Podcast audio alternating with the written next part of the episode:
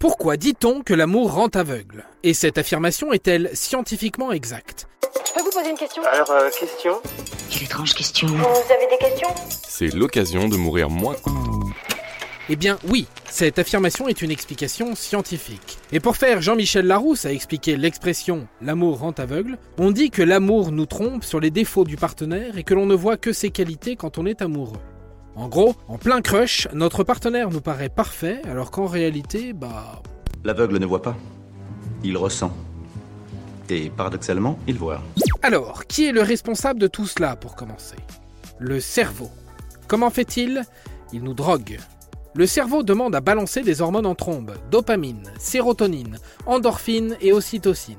Sont ainsi convoqués le plaisir, l'attachement et la confiance en soi. Et ça fait dégénérer nos capacités d'analyse, de jugement et d'esprit critique. Et on ne voit pas les défauts de l'être convoité.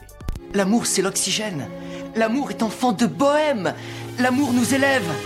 Une étude de 2010 montre d'ailleurs que le conditionnement psychologique influe sur la perception d'un éventuel partenaire. Pour ce faire, les scientifiques ont présenté des personnes normales à un groupe d'hommes et de femmes. Aversion, similitude, intérêt, ces cobayes ont donné, après l'échange, leur perception assez désintéressée de toute séduction. Ensuite, les scientifiques, un peu pervers, leur ont donné un placebo qui, soi-disant, devait favoriser l'attraction physique.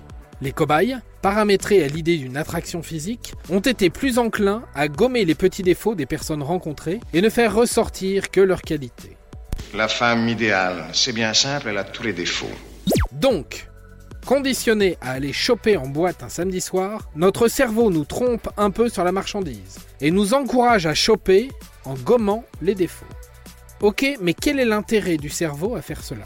Il y a bien cette hypothèse scientifique qui date de 2008. Notre cerveau nous tromperait pour nous assurer de la confiance en soi, de l'estime de soi, de l'optimisme. Ça va très bien se passer, vous verrez. Courage. Il ordonnerait à notre raison d'être moins au taquet pour que l'on ne voit que les bienfaits de l'autre.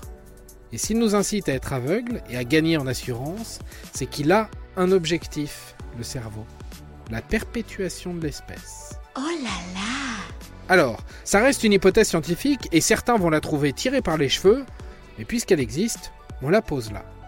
Et voilà, maintenant, vous savez tout. Au revoir, messieurs, dames. C'est ça la puissance intellectuelle. Sapristi Attends, avant de partir, j'ai juste un truc à te dire. Viens découvrir notre podcast Sexo, la question Q. Deux minutes pour tout savoir sur la sexualité féminine.